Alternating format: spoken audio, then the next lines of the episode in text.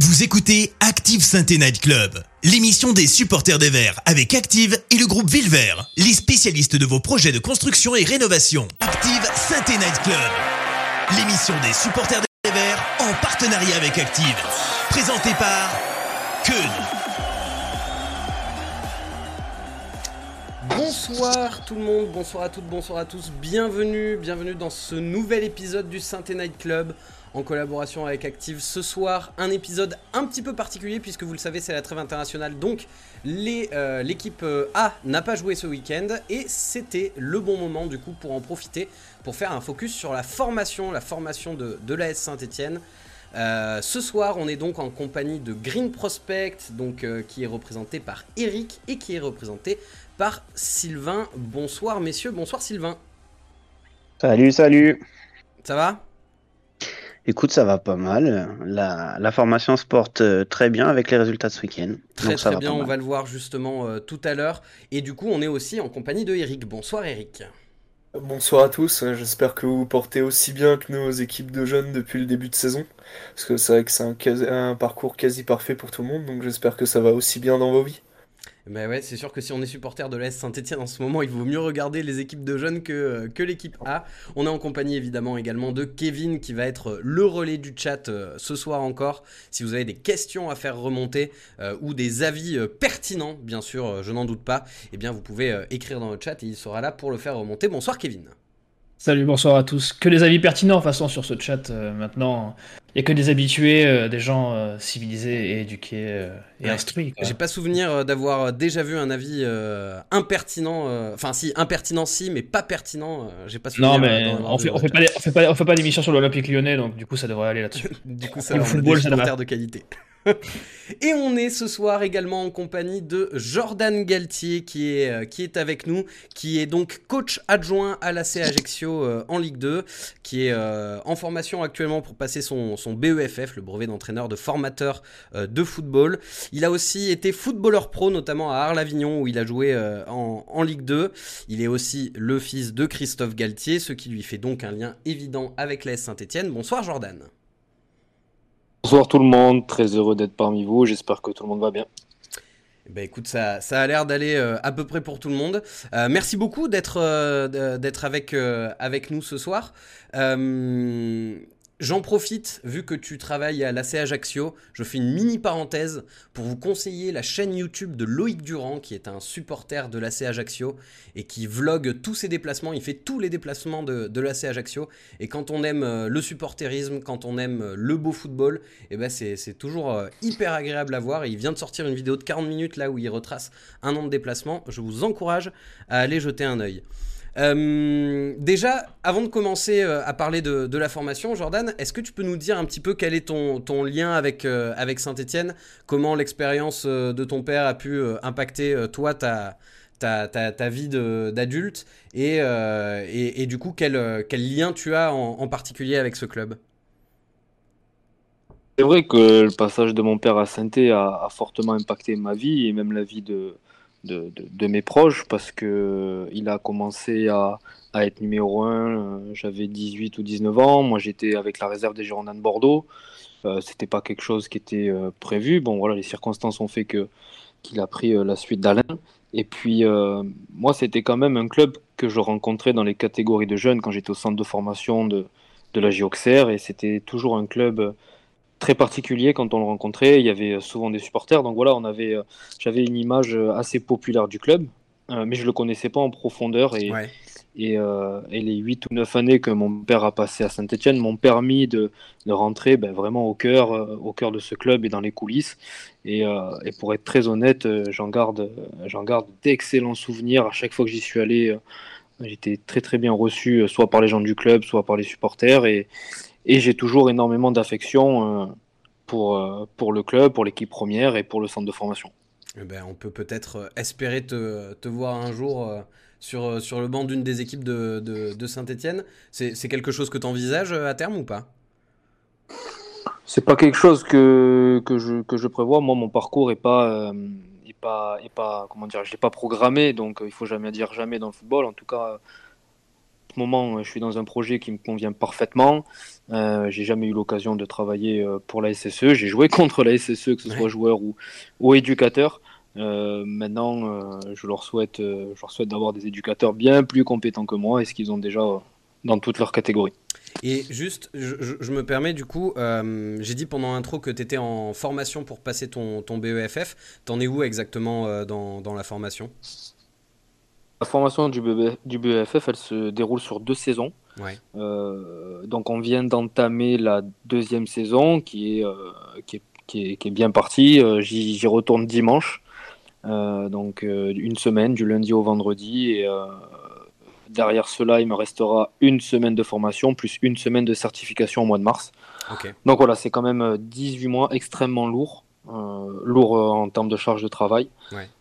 qui nous tarde de terminer. Bon, bah, t'as fait plus de la moitié du coup. ouais, c'est ce, que, ce que je me dis, ouais. ouais. T'es sur le bon chemin. Eh bien écoutez messieurs, je vous propose qu'on euh, qu'on aille euh, de ce côté-là pour, euh, pour commencer à, à parler des, des, équipes de jeunes. On va faire déjà, on va commencer par un petit tour d'horizon, puisque les équipes de jeunes qui vont nous intéresser particulièrement ce soir, ce sera l'équipe réserve, qui n'est pas vraiment une équipe de jeunes, mais qu'on va intégrer dans euh, équipe de jeunes, les U19 et les U17. Et euh, bah, je vais commencer par, euh, par donner la, la, parole à Eric. Est-ce que tu peux nous, nous dire un petit peu l'état de la réserve actuellement? Alors la réserve actuellement, elle est, elle est deuxième de son groupe en N3, ce qui était, ce qui était pas trop prévu. Neder avait un discours un discours assez humble en début de saison en disant que euh, la montée n'était pas forcément prévue parce qu'il a, dû, il a dû reconstruire un groupe. Euh, là actuellement ils sont deuxième de leur groupe avec 14 points en 7 journées. entre août et septembre, sur les 4, premiers matchs de la saison, ça a été assez compliqué. Ils ont fait une victoire, un nul et deux défaites. ils se sont retrouvés, ils se sont retrouvés assez bas dans la deuxième partie de tableau. Et après ça, tu l'expliques comment le, mauvais début de saison? Eh bah comme je le disais, ils ont dû, ils ont dû refaire un groupe. Enfin, Razik Neder a dû refaire un travail colossal pour, euh, pour se refaire un groupe euh, avec euh, les générations 2001 et, 2000, et 2002 qui, qui restent, ceux dont les contrats ont été prolongés. c'est des joueurs qui n'ont pas tellement l'habitude de jouer ensemble. on peut voir par exemple la défense qui est totalement remaniée. On se retrouve avec un Ghezali défenseur gauche. Euh, enfin. avant la, charnière c'était Sonadé et du coup maintenant vu qu'ils sont montés. Euh, oui, c'est ça. Nadé ne joue quasiment plus en, ne joue quasiment plus en, réserve. Chibois joue beaucoup moins depuis, depuis quelques temps. Euh, enfin, voilà, c'est, on se retrouve avec, avec une équipe qui est vraiment inédite, on va dire à part le milieu de terrain qui bouge pas. Enfin, en fait, les deux, les deux lignes qui bougent pas trop, c'est quand même le, milieu de terrain et l'attaque. Euh, et c'est là où l'équipe réserve est le plus en facilité.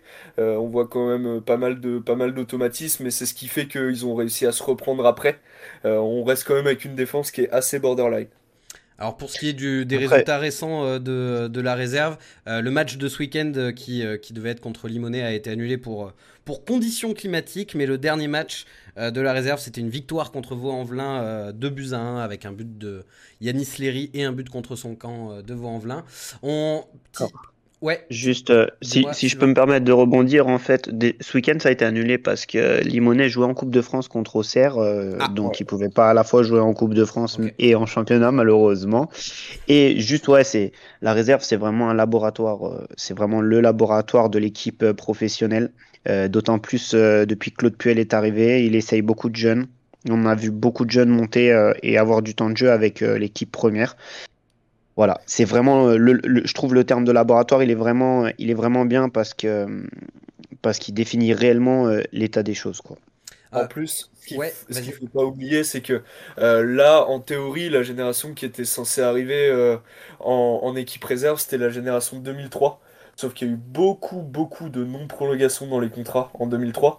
Donc on se retrouve avec, euh, avec des joueurs qui, euh, malgré leur expérience supérieure, c'est-à-dire les, 2001, les 2002, euh, c'est des joueurs qui, voilà, qui, qui, commencent à avoir plusieurs années en réserve, qui progressent pas forcément. Et là, on voit quelques 2004 qui commencent à arriver, voire des 2005 avec, avec Aiki. donc oui, voilà, comme le disait Sylvain, c'est vraiment un laboratoire. Là, c'est de l'expérimentation, notamment avec les plus jeunes. Et Jordan, je voulais te demander, du coup, toi, dans ta vision du, du, coach en tant que numéro 1, quelle place tu penses que ça a euh, dans, le travail d'un entraîneur euh, d'une équipe A euh, l'observation de la réserve. Est-ce qu'il doit se contenter d'écouter ce que, ce que fait remonter le, le, coach de la réserve? Ou est-ce qu'au contraire, il y, a, y a vraiment un rôle d'aller voir les matchs quand c'est possible, de, de, communiquer avec les joueurs qui sont en réserve? Qu'est-ce que tu en penses, toi? Bah, Moi, je Personnellement, je pense que le métier d'entraîneur de, de, première ou deuxième division est tellement euh, prenant que les, généralement les numéros 1 n'ont pas le temps de, de se consacrer à aller voir les matchs euh, de réserve ou, des jeunes. Malgré cela, il y a des coachs qui le font, des coachs qui le font pas. Mais pour les coachs qui ne le font pas, euh, généralement, ils envoient leur adjoint ou alors, ou alors quelqu'un du staff. J'ai pas tellement de, de conviction sur ça. Après, la seule conviction que je peux que je peux donner, c'est que soit vous avez la fibre formateur et, vous aimez bien aller voir les matchs de jeunes, soit vous ne l'avez pas, auquel cas il ne faut pas y assister. Mais par contre, mettre quelqu'un en place qui a, qui a à l'œil et qui a cette, cette fibre-là. Voilà. Donc moi, je connais des entraîneurs qui vont voir les matchs de, tous les matchs de jeunes et j'en connais qui vont pas les voir. Mais ça ne veut pas dire qu'ils ne s'intéressent pas aux, aux, jeunes. Il y a plusieurs manières de faire. On passe au U19 là, on fait des. Excuse-moi, je, t'interromps. J'avais une question à poser à, Jordan. Euh, t'as as, été coach des, des U19 d'Ajaccio pendant deux ans. Et du coup, je voulais te demander euh, qu'est-ce qui, est, qu'est-ce qui est le plus dur dans la transition euh, entre les, les, U19 et, et, euh, et, la réserve pour, pour les plus jeunes?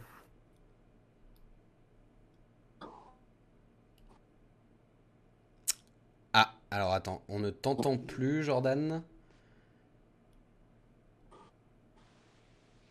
Je ne sais pas si vous l'entendez, vous. Allô Vous ah, m'entendez Là, c'est bon. c'est revenu.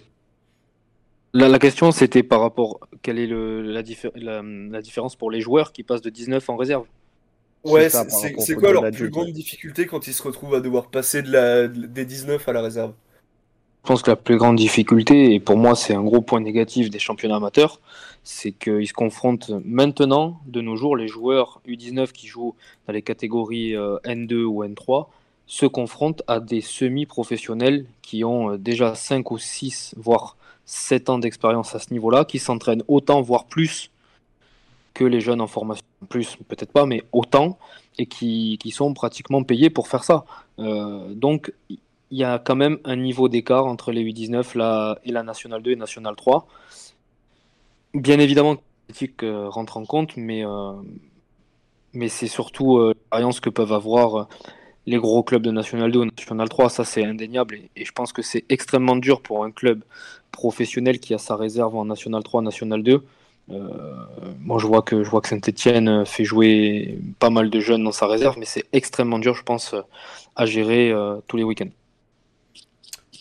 Surtout que les effectifs sont hyper fluctuants, donc euh, ça complique encore plus la tâche facile, j'ai entendu dire, enfin, je, vous ai entendu dire qu'il y avait des 2004 ou des 2005 qui jouaient avec la réserve, c'est ça? C'est ça. C'est ça, ouais. Ouais, c'est euh, des 2005. Euh, je crois que c'est U17 ou U16, c'est extrêmement jeune. extrêmement jeune et vous vous retrouvez face à. Il y a une question qui vient du, euh, du chat qui peut être intéressante, je pense. Ouais, c'est ça. Il y a une question qui est, intéressante de Mick euh, qui nous dit euh, est-ce que notre non-productivité offensive sur ces deux dernières saisons, bon, je pense qu'on peut même aller un peu plus loin que deux dernières saisons, mais euh, est-ce que ça pousserait pas un peu la formation à axer son travail sur le domaine offensif? Et ce que ça sous-entend, c'est par rapport à ce que vous disiez tout à l'heure, au détriment de l'aspect défensif.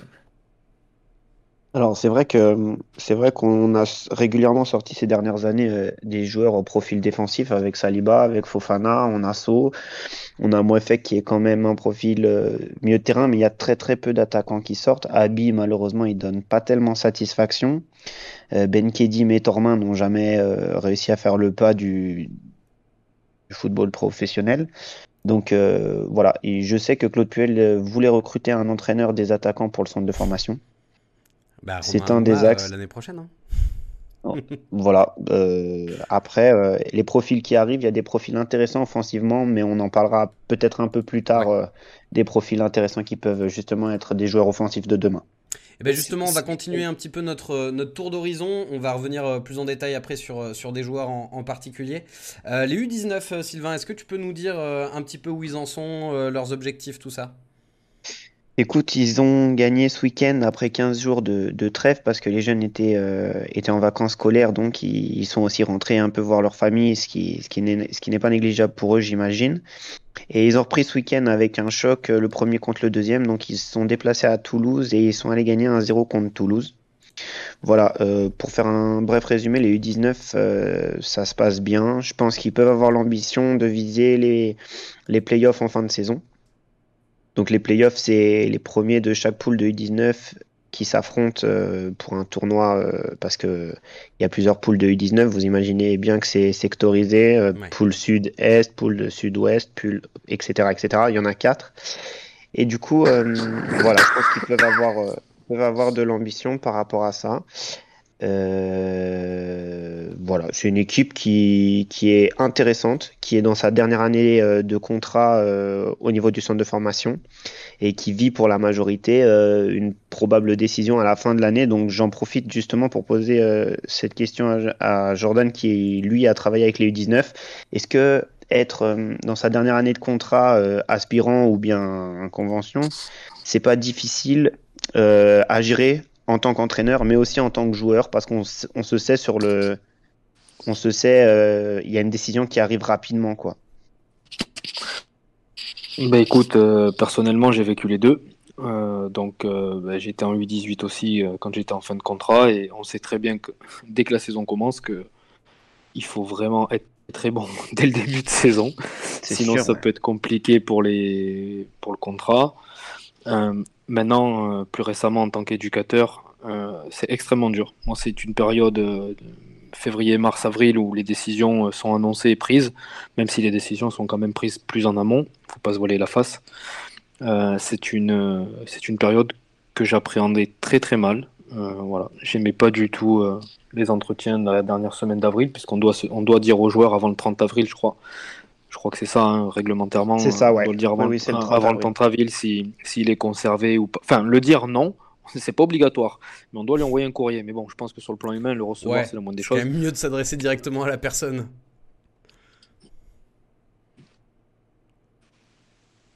Il y a des dramatiques, mais bon, c'est comme ça. Euh, non, c'est une période que j'appréciais pas du tout. Il faut trouver les mots, même s'il faut relativiser le mot échec, euh, parce que souvent les joueurs, quand vous leur dites bah, tu t'es pas conservé, ils prennent ça pour un échec. Euh, il faut juste se souvenir qu'il y a seulement 2% des joueurs qui entrent en formation qui signent un contrat professionnel. Donc les 98 autres ne sont pas forcément en, en situation d'échec. Voilà. Et en tout cas, il faut rebondir derrière. Et c'est pas facile. C'est pas facile pour nous non plus parce que quand on est éducateur 19, on veut que tout aille beaucoup plus vite pour que les gamins progressent et intègrent vite la réserve, mais des fois, il faut prendre le temps. Et, du coup, euh, dans, dans, cette décision-là, le, le, coach a, beaucoup d'influence par rapport à, la décision de prolonger ou non le joueur, ou, ou c'est vraiment euh, une assemblée de personnes qui décident euh, de l'avenir des joueurs? Conseil de discipline. ben, franchement, je pourrais pas vous dire une vérité parce que je pense que chaque club a son fonctionnement. Euh, un club, euh, l'éducateur de la catégorie n'a pas son mot à dire. Pour d'autres, il a son mot à dire. En tout cas, nous, à Ajaccio, on avait notre mot à dire. Ensuite, euh, bien évidemment que, nos, supérieurs et nos responsables prennent la décision finale. Euh, mais en tout cas, nous, à, Ajaccio, au centre de formation, on, on se sentait écoutés et on se sentait euh, aussi euh, responsable de la décision. Ok. Eh bien écoutez messieurs, je, je vous propose qu'on passe euh, un, à une petite revue des U17 désormais. Les U17 qui sont hop ici, qui sont aussi premiers de, de, leur groupe. Est-ce que tu peux nous en dire plus Eric? Euh, je, je, vais laisser la, la, parole à Sylvain. Ah, Sylvain, il connaît mieux. C'est lui qui va présenter les, les U17. Vas-y, Sylvain, on t'écoute. ouais, donc ils sont leaders de leur poule. Ils ont euh, gagné ce week-end contre leurs voisins d'Andrézieux. Un but à zéro. Euh, pour faire rapide, euh, c'est une équipe qui tourne beaucoup en termes d'effectifs. Il y a beaucoup, beaucoup de surclassement. Il y a beaucoup de 2006 qui jouent, donc c'est la génération normalement 2005 qui est censée jouer avec les U17 nationaux. Donc les 2006 qui sont nés l'année du coup de boule de Zidane. Exactement, tout à fait. Tout à fait. Et euh, pour, donc pour la faire courte, c'est une équipe qui change beaucoup de week-end en week-end. Euh, voilà, on, faisait justement, on en discutait avec Eric euh, dans la journée. Là, on se disait que sur les 10 matchs qu'ils ont joués, ils ont eu 6 avant-centres différents, par exemple, dans l'équipe. Ah oui. Ils ont utilisé, euh, j'ai calculé l'autre jour, 28 joueurs différents en 10 journées. Donc, le coach donc du 17 s'inspire de Puel? Écoute, je sais pas. En tout cas, il y a une grosse, grosse, grosse revue d'effectifs qui est faite, autant sur les 2005 que sur les 2006. Il y a beaucoup de 2006 qui intègrent et qui sont d'ailleurs intéressants. Euh, voilà. J'en profite euh, justement euh, d'avoir d'avoir Jordan pour lui poser cette question par rapport au surclassement et par rapport au changement d'effectifs réguliers. Est-ce que c'est pas un frein en termes de production et en termes d'animation pour avoir quelque chose de, toujours très cohérent? Parce que je trouve que cette équipe, elle gagne souvent, mais en termes de, de production, de, de projet, j'ai souvent du mal à, à comprendre ce qu'ils veulent vraiment faire. Pour les U17 oui. Euh, pour qu'il y ait euh, pour qu'il y ait surclassement, il faut que l'éducateur de la catégorie du dessus euh, en ait le, les besoins. moi, je suis pas un, je suis pas un fervent supporter des, des, des, surclassements à outrance. Je pense que déjà un joueur devrait avoir la capacité à devenir un leader dans sa propre catégorie dans sa propre catégorie d'âge. Ensuite, et seulement ensuite, s'il est au-dessus, alors oui, il faut le confronter à la, difficulté du niveau supérieur. Euh, peut-être que la SS fonctionne comme ça sur ces catégories de jeunes, je ne sais pas comment, ça fonctionne. En tout cas, nous, à Ajaccio, on fonctionne comme ça. D'abord, on veut faire émerger des leaders dans leur catégorie d'âge ensuite dans la difficulté. Enfin, dans la... c'est relatif à ce que je dis, mais dans la difficulté du niveau. D'accord. D'accord. Et justement, euh, euh, tu, tu, tu, parles d'être euh, d'être formé dans, dans, la difficulté. justement, est-ce que pour toi, il vaut... alors là, tu viens de nous dire que par rapport au surclassement, c'était c'était pas forcément une bonne idée parce que ça pouvait, entre guillemets, les, les, cramer un peu trop vite. Mais est-ce que tu vois, par exemple, les joueurs qu'on a là dans l'équipe première actuellement à Saint-Etienne, qui sont, où il y a beaucoup de jeunes joueurs, est-ce que tu penses que ça leur fait une formation accélérée de se retrouver dans une équipe qui, euh, joue le maintien en Ligue 1 Ou est-ce qu'au contraire, ils auraient plus de facilité à se développer en ayant peut-être moins de temps de jeu, en étant peut-être moins présent, mais, euh, mais en étant dans des conditions d'un club plus serein, entre guillemets? Bah, C'est extrêmement compliqué comme question. Euh, déjà la dimension. C'est pour ça qu'on te la pose. ouais, ouais, ouais c'est faux. Euh, déjà la dimension, la dimension du club est un élément qu'il faut prendre en compte. Enfin, en tout cas, moi, je prends en tant que supporter et avec un œil extérieur, je pense quand tu es un jeune joueur de l'ASS, tu es formé au centre de formation euh, et, tu, et, tu dois, et tu dois jouer devant 40 000 personnes avec l'ambiance qu'on connaît dans le chaudron, mais que ça tourne pas, que ça tourne pas en ta faveur sur les 5-6 premiers matchs. Euh, je pense qu'après, si tu as, si tu as un succès dans cette, dans cette expérience-là, je pense que tu peux aller jouer partout. Ouais. Je pense que tu peux jouer partout. Par contre, le petit. Euh, le, enfin, la, la, problématique qui peut se poser, c'est quand il y en a plusieurs dans l'effectif. Et, je, pense bon, je ne regarde pas tous les matchs de la SS pour être très honnête, mais peut-être qu'il y en a un peu trop qui jouent, euh, qui jouent dans l'équipe professionnelle euh, en, en, ce moment. Mais est-ce que, est -ce que la SSE peut faire autrement? Je ne sais pas. Est-ce qu'on a le choix? Voilà, est-ce que la SSE peut faire autrement? Il y a aussi des, on va dire la conjoncture financière, structurelle qui, qui entre en compte à ce moment-là aussi, et le projet de le projet de l'entraîneur en place, a très bien expliqué d'ailleurs, hein, et qui s'en et qui s'en cache pas, c'est tout à son honneur.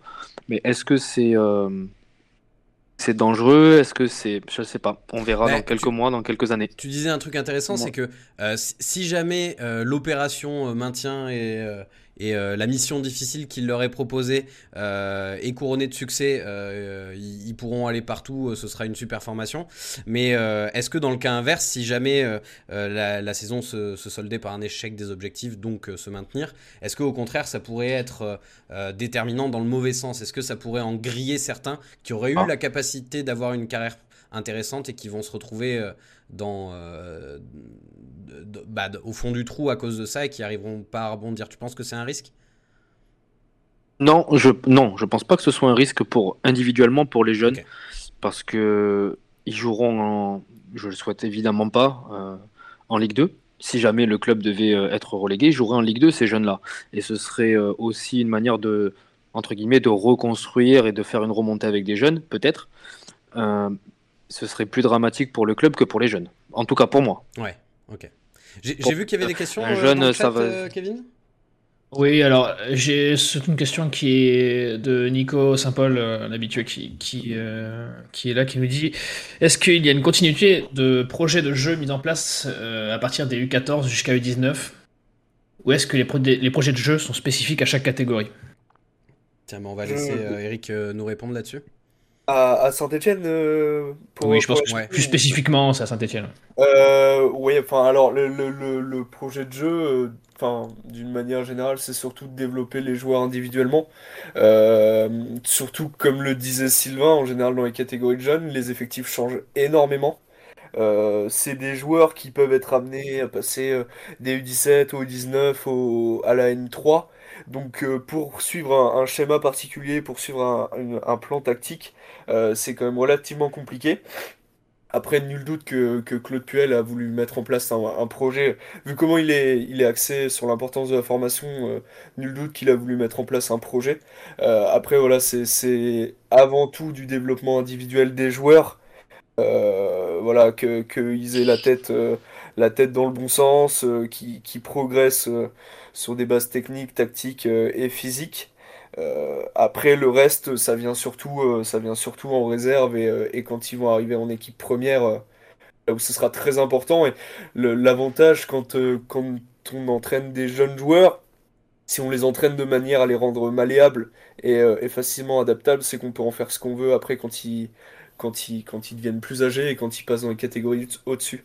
Bah, c'est une des forces de la formation à la française. D'ailleurs, on, sait que les joueurs français euh, s'exportent très bien. On est la deuxième nation après le Brésil, je crois, à exporter le, plus de joueurs. Et euh, Sylvain, euh, tu, du coup, là, après avoir fait une petite revue d'effectifs des, des, équipes de jeunes, on sait que pendant longtemps, le, centre de formation de la S Saint-Etienne a été loué. Ça a été plus compliqué dans, dans, les années 2010. Est-ce que là, avec les bons résultats de, de cette année, tu penses... Est-ce que tu satisfait, toi qui suis euh, la formation au quotidien, de, ce qui se fait ou est-ce que tu aurais des choses à redire euh, globalement? Est-ce que tu trouves que le travail est, de bonne qualité dans, dans, ce centre? Alors, c'est difficile de dire s'il est de bonne qualité ou non, mais une chose est sûre, c'est qu'on a avec Claude Puel quelqu'un qui fait extrêmement confiance aux jeunes, donc qui va valoriser ton centre de formation, donc qui va exposer tes jeunes et donc qui va faire prendre de la valeur à ton centre de formation quoi qu'il arrive. Moi, je pense que pour rebondir euh, à la, au sujet du développement dans des situations difficiles et peut-être de l'excès de jeunes euh, en équipe première, moi je pense que certains jeunes ont commencé euh, dans le monde professionnel en n'étant pas forcément prêts, prêts non pas mentalement, mais dans leur capacité et leurs compétences pures. Donc c'est vrai que ça, ça, peut, ça peut compliquer les choses. Maintenant, si on parle vraiment en, travail pur, parce que je crois que c'était ta question, en travail pur de ce qui se passe à la formation, il y a beaucoup de choses qui sont effectuées. On a des jeunes qui, qui, qui, grandissent, on a des résultats qui sont satisfaisants. En termes de production, on peut toujours faire mieux. C'est une évidence. De toute façon, on peut jamais se dire que ce qu'on fait, c'est, parfait. Maintenant, euh, moi, je pense que dans les années à venir, on va avoir des joueurs qui vont, qui vont aller, euh, qui vont aller titiller le monde professionnel et qui vont nourrir cette équipe, euh, cette équipe première. Et de toute façon, dans la conjoncture actuelle et avec les exigences financières que le football euh, nous inflige actuellement, le, centre de formation doit devenir la clé d'un club qui n'a pas un mécène à sa tête. Voilà. Donc, pour euh, l'instant. Pour l'instant, euh, oui. Je pense que, mais même au-delà de ça, je pense qu'aujourd'hui, il y a beaucoup de grands clubs qui se sont construits à l'aide de leur centre de formation.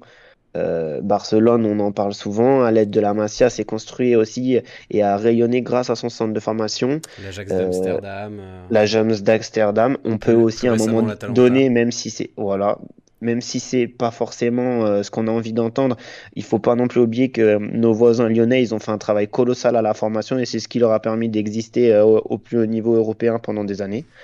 Voilà. Maintenant, moi je pense que ça passera par là. Alors tout n'est pas bien fait, mais je pense qu'on est meilleur qu'on l'était dans les années 2010 où on avait quand même moins de joueurs qui sortaient. Ok. Donc, euh, donc ça va dans le bon sens, quoi, globalement. C'est mon avis en tout cas. Ouais. Et ça se, et ça se voit dans, dans les résultats. Euh, au niveau de, de, la liaison, on en parlait déjà un petit peu tout à l'heure, entre le centre de formation et, euh, et, et, le monde pro,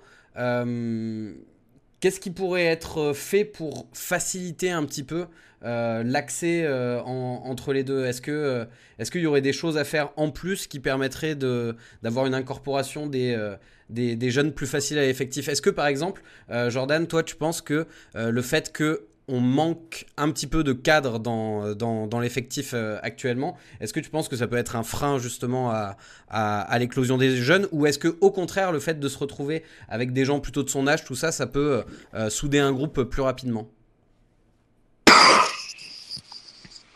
Non, je pense, enfin, je ne sais pas oui ou non d'ailleurs. Euh, je pense qu'il faut essayer de mélanger les générations. on peut le voir sur certaines équipes de Ligue 1, voire de Ligue 2 je pense qu'une équipe trop jeune, ça peut être très vite, très vite, très vite compliqué et dangereux. Mais je pense aussi qu'une équipe trop expérimentée, ça peut être dangereux aussi. Euh, voilà, faire, euh, faire un mélange des générations parce que les deux générations vont cohabiter, vont interagir et vont se tirer l'une vers l'autre. On a le professionnalisme et l'expérience avec, euh, entre guillemets, hein, les anciens, et on a l'insouciance et la fougue avec les jeunes. c'est un peu c'est un peu sectaire ou communautariste de dire ça, mais je suis pas certain qu'un groupe de 18 ou 19 jeunes entre 18 et 22 ans soit la, la meilleure stratégie pour atteindre le haut niveau enfin le, haut de tableau. Et à l'inverse, euh, voilà, un groupe de joueurs trentenaires, ce n'est pas non plus euh, la meilleure solution. Mais ce, n'est qu'un avis, hein. je ne dis pas que, c'est la meilleure des choses à faire. Mais alors du coup, tu parles d'équilibre, euh, je m'y attendais un peu. comment on jauge un petit peu cet équilibre? Comment en tant que coach, quand tu construis ton effectif, quand tu construis ton groupe, comment tu fais pour, pour savoir quel est ce bon équilibre et euh, à qui faire euh, euh, confiance, à qui donner des, responsabilités en tant que joueur et qui peuvent servir de relais. comment ça se, trouve ce, cet équilibre? C'est uniquement grâce au management? Parce qu'en amont, il faut faire un bon état des lieux de ton effectif, mettre toujours l'institution au-dessus de n'importe quel joueur. Qu'il soit un ancien légendaire, la petite pépite du centre de formation ou autre, euh, la chose la plus importante, c'est l'institution. Voilà. Donc ça, il faut le respecter. Et puis après, euh, tu, peux, tu peux avoir des jeunes, euh, bon, je prends, je prends l'extrême, mais tu peux avoir un, mec comme Mbappé qui a, à un moment donné qui a 19-20 ans et qui est un leader sur le terrain, mais il le sera peut-être un peu moins dans le vestiaire. et puis un mec comme Loïc Perrin, qui, était, qui avait son, aura et son charisme et qui, démontrait aussi sur le terrain qu'il était, qu'il était un leader. et ça, ça se voit, tu le sens. Euh, après, euh, c'est les entretiens, c'est les relations humaines euh, et, tout, et tout ton état des lieux que tu auras effectué avant d'arriver dans, un effectif. Maintenant, moi je dis ça, c'est facile, hein, j'en ai jamais construit un pour la Ligue 1 ou pour la Ligue 2. mais même avec les jeunes, on, sent déjà des, des, caractères et des, comportements qui peuvent nous emmener vers cette réflexion-là. Bah, c'est finalement oh. un, miroir, hein, globalement. D'ailleurs, j'avais j'avais une ah, question à te poser, euh, Jordan, par rapport à ça. Euh, on, en discutait avec Sylvain tout à l'heure de, de, de la, la, réserve de Saint-Etienne il y a quelques années qui était, qui était un peu en difficulté quand elle est redescendue en, en N3 par l'absence de, de cadre. Euh, parce qu'en fait, la, la, la philosophie de, du centre de formation à Saint-Etienne, c'est, euh, on en parlait tout à l'heure, c'est de faire monter les jeunes le plus vite possible euh, pour les adapter euh, au niveau supérieur encore plus vite. Est-ce que à Ajaccio, justement, vous, vous tablez un peu plus sur le fait de, de, de, créer une harmonie avec des, avec des cadres, avec des anciens? Quand je dis des anciens, c'est des joueurs de plus de 20, 21 ans dans une équipe. Ou est-ce que vous essayez de miser au maximum sur les jeunes? Euh, parce que nous, on est à la croisée des chemins de notre projet de formation. On a eu par, euh, sur les dernières années, euh, je parle pour l'équipe réserve, une équipe réserve, comme on dit, un peu vieille. Donc avec pas mal de seniors et entre peu de U19 ou U18 et pratiquement pas de U17. On, on a le centre de formation et les dirigeants ont décidé d'avoir une autre vision et de se de, faire un peu comme la Saint-Etienne au final et d'autres clubs. Alors on essaye de mélanger, comme tu dis, les anciens. C'est en ce sens que l'équipe réserve est composée de 6 ou, 6 ou 7 seniors et le reste ce sont des U19 ou des U18, voire les deux ou trois meilleurs U17. Donc c'est quand même une petite révolution qu'on est, en train de, faire au, au, centre de formation. C'est pas facile. C'est, c'est pas facile parce que les résultats sont pas forcément euh, à la hauteur de nos attentes. Euh, il faut bien réfléchir sur qui, euh, qui on recrute en tant que senior. Et l'élément qui doit être pris en compte pour nous, c'est l'aspect financier, parce que bah, les joueurs seniors, il faut quand même les rémunérer ou leur trouver, euh, leur trouver un emploi ou quelque chose. Donc c'est pas si facile que ça, en tout cas, dans notre situation à nous. Quand tu parles de joueurs seniors, c'est des joueurs qui ont à peu près quel âge? Alors pour nous, les seniors, euh, c'est les joueurs qui sont euh, stagiaires 2, donc qui ont 19, euh, 20 ou 21 ans, voire plus. Mais... Ok, ok. C'était ma question. Ouais, en fait, c'est ceux qui, c'est ceux qui passent. nationaux, quoi. Voilà, exactement. C'est ça. Pour nous, c'est seniors. Donc là, c'est la génération 2002 qui est passée senior, je crois. Exactement, exactement. 2002, à partir des 2002, ouais. voilà, c'est ça. Alors, messieurs. Juste, si je peux rebondir, je sais que, enfin, j'ai cru comprendre que tu avais un rôle pour, euh, pour essayer aussi, toi, euh, d'aider à intégrer les jeunes euh, à la, au monde professionnel dans ton rôle actuellement à Ajaccio. Quel, par quelle mission tu vas, tu vas, les joueurs vont pouvoir bénéficier de, de tes, non pas de ton aide parce que tu vas pas les privilégier, mais je veux dire, quelles, quelles vont être tes missions par rapport à ça? Comment tu vas faire? Bah, déjà, ce qu'il faut, enfin, ce qu'il faut savoir en amont, c'est que moi, j'ai commencé, j'ai commencé avec les U17, les U19, et là, on arrive avec des générations de joueurs en professionnel que j'ai connus au centre de formation. Mhm. Euh, donc, la stratégie du club, euh, quand ils m'ont proposé le, le poste, c'était de se dire, on va, on va, enfin, on va installer, on va mettre un formateur dans le staff professionnel pour qu'il y ait une passerelle beaucoup plus facile et plus qualitative entre les jeunes et, les professionnels. On est un petit club, euh, on est quatre dans le staff professionnel, donc c'est pas beaucoup. Euh, du coup, on se répartit les tâches et moi, mes missions, c'est d'aller observer les jeunes sur les matchs, sur les entraînements, de faire de la formation d'éducateurs aussi et de, piloter euh, le projet technique au centre de formation, tout ce qui concerne la méthodologie je suis aussi en étroite collaboration avec le directeur du centre de formation et le directeur sportif. Voilà, on est, on est trois personnes à essayer de piloter ce projet-là afin de faire émerger, euh, on appelle ça, talent, pour ensuite euh, intégrer euh, l'équipe professionnelle. Voilà, donc oh. j'ai un suivi quasi individuel avec les joueurs qui montent dans le groupe professionnel. Je vais voir pratiquement tous les matchs de jeunes quand je suis quand je suis pas sur les matchs de Ligue 2. Euh, bah, par exemple, demain après-midi, je vais sur la séance des U19. Le mercredi après-midi, je vais sur la séance des U17. Donc voilà, mon rôle, c'est d'avoir cette vision un peu globale de tous les jeunes pour euh, donner de bonnes informations aux coachs. D'accord. Je, vous propose qu'on passe euh, à la suite. Euh, euh, sur le staff. Il, me semble, Sylvain, qu'il y avait une, une question qui, qui, te tenait à cœur. c'est sur les idées d'innovation qui, qui, peut y avoir dans, dans le monde de la formation. Est-ce que tu as envie de, de, parler de ça? Est-ce que tu trouves que nos centres de formation manquent d'idées pour développer justement ces, ces jeunes footballeurs?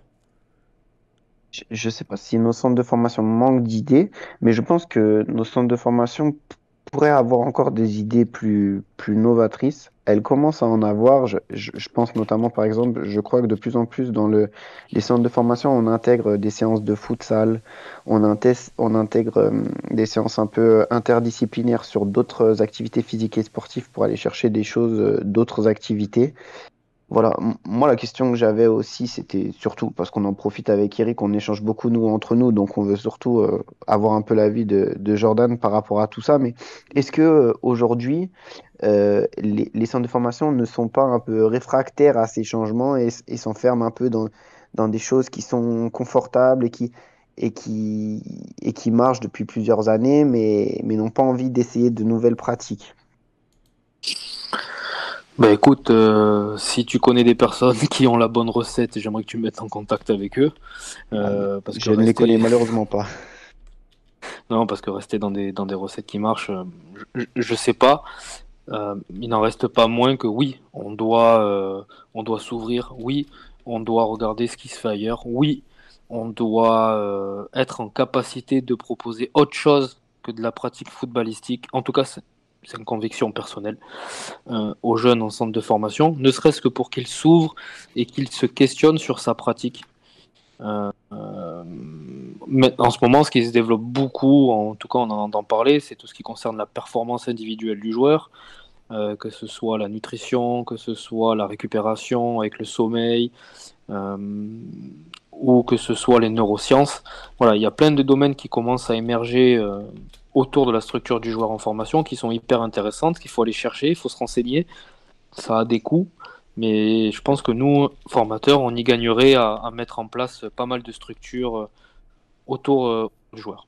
L'environnement aussi, maintenant, vous n'êtes pas censé savoir qu'il y a beaucoup d'agents, beaucoup de pseudo-agents, beaucoup de vidéos, les réseaux sociaux, tout ça. Donc, il y a pas, pas mal d'entourage. Euh, et la vie. Oui, oui, c'est pas, c'est pas si facile que ça nous, on a la chance à Ajaccio d'être un peu protégé de tout ça, on va dire. Euh, après, le il a son parcours, il a son, il a son projet individuel et il faut faire en sorte que son projet individuel soit dans le projet collectif. Quand, tu dis on est un peu euh, épargné de, tout ça à Ajaccio par rapport à, la localisation du club, par rapport euh, à la, la, situation du club en Ligue 2, c'est c'est quoi qui vous met un peu à l'abri de ce genre Ouais, c'est vrai que c'est vrai que j'ai pas été très bon dans mon explication. Euh, je pense je pense que c'est l'environnement. Et quand je dis environnement, euh, je parle de, de, la région Corse et euh, de tout ce qu'elle peut représenter, et notamment au niveau des valeurs. Voilà, c'est quand même c'est quand même c'est quand même une région à forte identité, qui est très culturelle, et, et on est quand même protégé sur le plan humain, euh, les relations avec les parents, les relations avec les agents, c'est quand même, je trouve, assez respectueux, en tout cas chez nous. Messieurs, on va faire un petit, euh, point sur des individualités euh, du, centre de formation. Maintenant, on va commencer, si ça vous va, avec un joueur qui est de 2006. On va passer une petite dizaine de minutes, on va voir le cas de quatre joueurs en particulier. Notez bien ces noms-là, c'est des noms que vous pourrez peut-être euh, revoir euh, dans, euh, les années qui viennent. Kevin Pedro, qui est un 2006, est-ce que vous voulez nous en dire un peu plus, messieurs? Je ne sais pas si Eric ou, Sylvain se sent le plus à l'aise sur lui. Je vais parler plutôt de Kevin Pedro. Donc en fait, Kevin Pedro, c'est un défenseur central qui a été recruté dans la région parisienne. Donc il est sur sa première année au centre de formation. Il est arrivé cette année puisque c'est un 2006. Donc il est U16. Voilà, c'est un défenseur central qui évolue depuis le début de saison en U17 nationaux, qui a effectué tous les matchs en U17 nationaux, donc qui est surclassé euh, systématiquement, et qui est sélectionné en équipe de France U16. Euh, juste euh, pour faire un, petit tableau rapide de lui, c'est un joueur, donc là on le voit en photo, c'est un joueur qui est, qui est doté d'une relance exceptionnelle, qui joue plutôt axe gauche, mais qui est droitier. Il est doté d'une relance euh, vraiment, euh, vraiment, vraiment intéressante, que ce soit court ou long. Il est vraiment, vraiment très intéressant. Il est très fort dans le domaine aérien. Il est plutôt rapide. Il est, franchement, il est très complet, moi, je trouve. Et, euh, et bon, ça fait quelques années que je suis quand même les matchs de jeunes et j'ai quand même rarement été un, un comment dire, Impressionné Autant, ouais, impressionné ou euh, surpris par, euh, par la précocité d'un joueur. Alors peut-être que. La précocité technique, du coup, euh, en particulier. La précocité générale, même générale en termes d'attitude. C'est un leader, alors qu'il est avec des mecs qui, pour la majorité, ont un an de plus que lui. Il, il, est exemplaire dans le comportement, dans le travail. Franchement, j'ai que des retours positifs le concernant. Donc c'est vrai que c'est un joueur que j'ai hâte de voir évoluer au, fur et à mesure des saisons pour voir où jusqu'à où il est capable d'aller. Tu, tu, penses qu'il peut. parce que là, actuellement, du coup, il évolue avec les U17, c'est ça? C'est ça. Et, et, tu penses qu'il va gravir les échelons assez rapidement? En tout cas, je lui souhaite. C'est impossible à dire pour le moment euh, d'un joueur de saison qui va gravir les échelons. En tout cas, je lui souhaite. Euh, en termes de, de, qualité, il a des réelles qualités pour moi. Maintenant, euh, le travail, la chance, il faudra pas qu'il y ait de blessures, il, faudra pas qu'il y ait de. Il y a plein de paramètres qui peuvent rentrer en, en ligne de mire. Mais en tout cas, c'est un profil très intéressant. Il y, a, Tommy dans le chat qui, euh, qui, demande si on peut, en termes de profil, plus le comparer à Kurt Zuma ou à William Saliba. J'imagine plutôt William Saliba, d'après ce que tu nous as dit. Voilà, ouais, plutôt William Saliba. C'est un joueur, euh, un joueur très élégant. Euh, non pas que Zuma n'était pas élégant, mais disons que Zuma était plus un, joueur plus puissant, plus. Lui, il n'est pas forcément plus puissant que les autres, même s'il est puissant pour son âge, mais il n'est pas forcément euh, on a en très grande avance physique. Oui, ce qui était le cas de euh, Zuma, qui, était une, qui était une bête. Euh, exactement, exactement, exactement. Allez, on va passer à un deuxième, deuxième joueur du coup. on va parler de Raouf Geshi. Est-ce que Eric, tu veux nous en dire un peu plus sur lui? Alors ça va être Sylvain qui va en parler. On va finir avec les eh ben, deux autres. On est tout oui. Raouf Geshi, donc, un... donc lui c'est un 2005, un U17 donc c'est un joueur euh, qui fait un début de saison euh, extrêmement intéressant, qui n'a pas forcément brillé la saison dernière, mais qui fait un début de saison extrêmement intéressant. Donc c'est un joueur offensif qui peut jouer à la fois ailier, 10 ou même en, poste de numéro 9. Il n'est pas encore vraiment fixé sur un, sur un poste et je trouve ça plutôt bien qu'il puisse évoluer dans les différents registres parce que ça permet d'élargir sa palette. Puis ça montre qu'il est polyvalent. En plus, c'est un joueur euh, avec une technique euh, très très intéressante, avec une finition très très intéressante. Après, il a encore des, il doit encore se remplir physiquement, notamment. Il n'est pas forcément extrêmement rapide, en tout cas sans ballon. Avec ballon, il est, très intéressant. Maintenant, voilà, je voulais, en parler parce que c'est un joueur qui marque beaucoup de buts, que ce soit en 17 et même en 19 quand il est surclassé, il marque euh, régulièrement. Il avait même fait un match amical avec la nationale, donc la réserve, et il avait marqué. Donc pour un 2005, c'est quand même, euh, c'est quand même intéressant. Après, je pense que c'est encore un joueur qui doit se remplir physiquement, euh, musculairement. Je le trouve encore un peu frêle, mais c'est ce qui fait aussi son, peut-être son, ses, différentes qualités de dribbleur et de, et de percussion. Ok. Alors, Raouf Geshi, je rappelle son nom, donc euh, il est de 2005. Juste avant, on parlait de Kevin Pedro de 2006. Et on va parler maintenant de Youssef N. Joya. Alors, j'affiche une photo. Alors, qui veut se lancer sur euh, Youssef N. Joya ce sera moi, je vais faire, je vais faire les deux joueurs suivants. Euh, Youssef Njoya, c'est un, profil offensif euh, qui a tendance quand même plus à jouer euh, ailier ou, numéro 10. avec la réserve, il, jouait surtout ailier la, saison dernière, parce que déjà la saison dernière, à, à peine 17 ans, il, faisait déjà, il faisait déjà des apparitions en N3, il a déjà été décisif en N3. Euh, cette saison, il était appelé à faire la même chose. Il a joué pour l'instant uniquement en, 19 euh, et il est absent depuis plusieurs semaines. donc, donc voilà, il va revenir petit à petit, je pense. Et je, je, ne sais pas, il est absent depuis, depuis plusieurs semaines, mais je serai incapable de vous dire pourquoi. Probablement une blessure, oui. Euh, donc c'est un joueur qui est, très intelligent, qui est très vif sur ses premiers appuis. Euh, c'est un joueur qui, est, très rapide et, euh, qui, a un, profil de percussion comme on a l'habitude d'en voir, mais en étant voilà, plus intelligent que certains joueurs qu'on a pu voir jusqu'ici.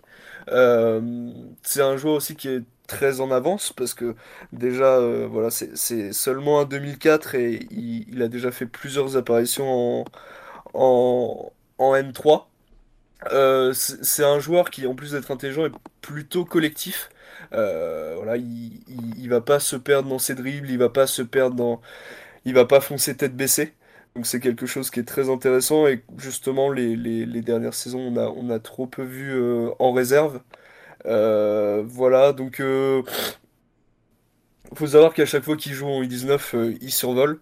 Enfin là, là, cet après-midi, je, je regardais à nouveau le match contre Colomiers. Euh, où il a vu où il a mis un, but euh, un but magnifique. Il est rentré euh, il est rentré durant le match et il a dribblé plusieurs défenseurs et il a marqué. Donc voilà la catégorie 19 elle est, elle est déjà très facile pour lui. Donc c'est un joueur qui va être amené à jouer à jouer assez souvent en réserve dans, dans les mois qui vont suivre.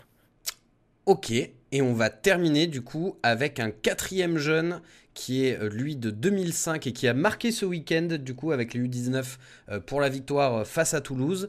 Il s'agit de Ayman Aiki. Alors Ayman Aiki, c'est un 2005 qui fait également des apparitions en National 3. Enfin, il a même été titularisé. c'est un joueur qui est très très collectif. qui a marqué ce week-end, mais qui depuis le début de saison fait énormément de passes décisives. Euh, c'est encore une fois un joueur très intelligent. Euh, qui peut jouer un peu partout en attaque, même si on le voit souvent, euh, souvent sur un poste d'ailier. il est déjà très costaud. Enfin, j'avais fait la remarque à, Sylvain en début de saison par rapport à la saison dernière. C'est un joueur qui a, beaucoup grandi, qui a beaucoup pris physiquement. il en perd pas pour autant en agilité et en vitesse. voilà, c'est c'est un joueur qui est, très incisif, qui a, une bonne qualité d'appel, qui est, très intelligent.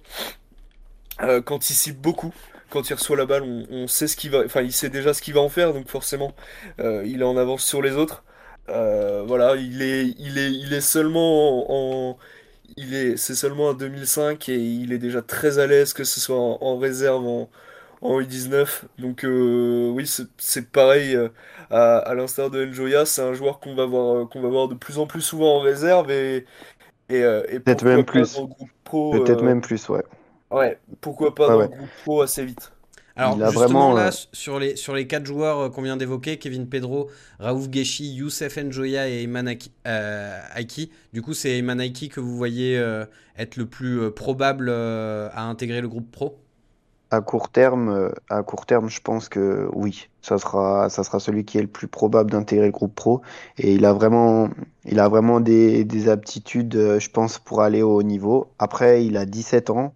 Il commence seulement à, voilà, il commence seulement à jouer avec la Nationale 3. Comme disait Jordan, euh, il n'y a pas longtemps, c'est difficile de jouer en National 3 et, voilà, il faut d'abord qu'il prenne le temps de, jouer en National 3, mais c'est un joueur qui est très très très très intéressant et que je pense que on entendra parler assurément dans les, dans les mois, années à venir.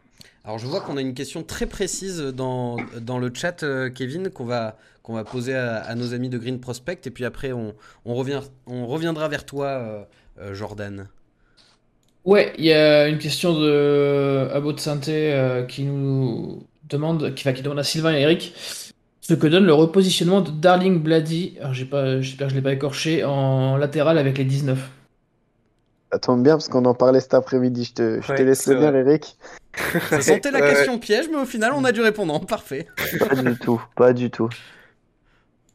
Euh, tu, tu, tu, veux que j'en parle, Sylvain?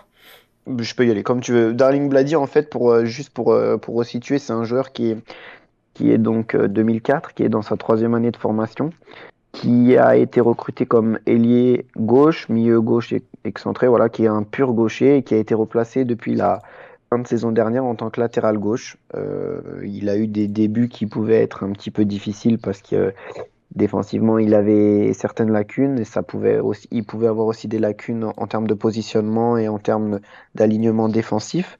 Maintenant, c'est vrai que je crois qu'on on échangeait sur le sujet avec, euh, avec Eric. C'est vrai que ça peut potentiellement être un joueur qui va, dans les, dans les semaines, mois à venir, intégrer le, le groupe réserve euh, dans ce poste de latéral gauche parce que c'est de plus en plus intéressant ce qu'il produit. Et puis, euh, et puis, je pense que c'est le poste où il pourra le mieux s'exprimer à terme. Et puis euh, sur, les, sur les dernières saisons, il y a, enfin, c'est quelque chose qui est, qui, est, euh, qui est fait assez souvent de repositionner un, ailier en tant, que, en tant que latéral. Ça a été fait avec Lucas Kaluda, ça a été fait, ça a été fait avec euh, Nzuzi. enfin, Darling Blady, c'est quand même celui qui s'en sort le mieux. Justement, quand on, quand on en parlait cet après-midi avec Sylvain, je faisais la remarque de, que bah, défensivement, il avait énormément progressé c'est quand même avant tout ce qu'on demande à un, défenseur, parce que sur les qualités d'attaquant et de contre-attaquant, parce que c'est un joueur qui est très rapide, euh, on n'avait aucun doute. Euh, quand l'équipe a la balle, euh, on n'avait aucun doute de ses qualités et de, son apport pour l'équipe.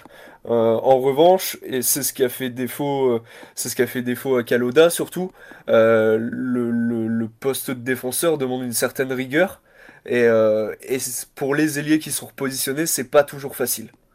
D'ailleurs, juste pour conclure sur le sujet, euh, le papa de Jordan avait, euh, avait replacé Fauzi Goulam, qui était un, un ailier gauche de métier et qui, qui est devenu un, un excellent latéral gauche. Euh, voilà, un excellent latéral gauche. Mais il l'avait pas fait qu'une fois, euh, il l'avait fait aussi avec Franck Tabanou, euh, qui, qui était ailier gauche, et qui l'avait replacé arrière gauche. Bon, qui n'a pas eu une suite de carrière extraordinaire, mais il avait fait une très très bonne saison en tant que, que latéral gauche. Avec, avec Loïc, il me semble qu'il a, qu'il a fait reculer même. Avec Loïc Perrin aussi, milieu, tout à fait. Défenseur, central, oui. Défenseur central, ouais. Je pense qu'il a redonné. Fin.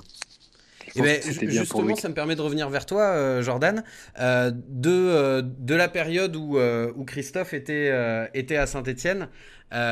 Est-ce que tu retiens un match en particulier? Est-ce que toi, personnellement, il y, a, y a un match qui t'a marqué plus que les autres? Je dirais pas un, je dirais deux ou trois. Ouais, vas-y. il y a évidemment la finale de Coupe de la Ligue je crois c'est 2013, je sais pas de bêtises. Oui, tout à fait. C'est ça. Euh, il y a celui-ci, voilà, j'étais, c'était, euh, enfin grâce aux supporters d'ailleurs, hein, plus que le match en lui-même. Euh, mais c'était c'était un bah, moment extraordinaire. Le match en lui-même, c'est vrai que c'est pas le meilleur souvenir de football d'un point de vue purement amoureux du football de, que j'ai vu de ma vie. Même c'était pas un mauvais match, bon, je me souviens du but de Brandon. Mais... Souvenir biaisé. Et ce qui était incroyable, c'est que, en tout cas, chez moi, on n'avait pas l'impression que la finale pouvait échapper à Saint-Etienne ce jour-là. Ouais. Euh, voilà, ça c'était le sentiment qu'on avait là. En 2018, ce truc où euh, Deschamps le dit euh, avant, avant, le match, je sais déjà qu'on va le gagner, quoi.